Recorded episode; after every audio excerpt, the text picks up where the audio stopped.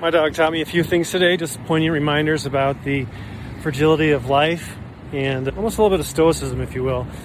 We are in the city for a few months and I took her out the back way we usually go, but she went out there and did her business, and we were going through the gate that separates our property from the alleyway, and there was a, a gentle looking lab sitting there with its owner, just calmly waiting for us to exit the gate so they could come in the gate. No big deal. My dog, who's not normally uh, super friendly, doesn't usually go up to other dogs face to face, but, anyways, she felt confident that this dog was not a threat and walked up to this dog and said their hellos, and then the dog promptly uh, tried to rip her head off, which was a reminder to myself and to her, of course, that that we suck at prediction. We might think we have all the cues and the body language and all the information we need to proceed with an intelligent choice, and then we're completely freaking wrong. So that's the the point one. The point two is that not everything needs to be carried forward with perpetuity,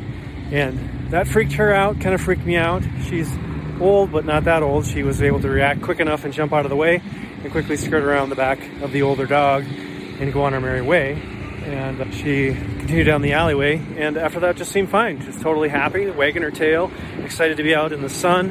And we did pass another dog that she kept her distance from. But other than that, she was happy and didn't seem to be carrying the weight of this situation with her, which, you know, human tendency often is to carry adverse events with us. Animals, shit happens and they react appropriately.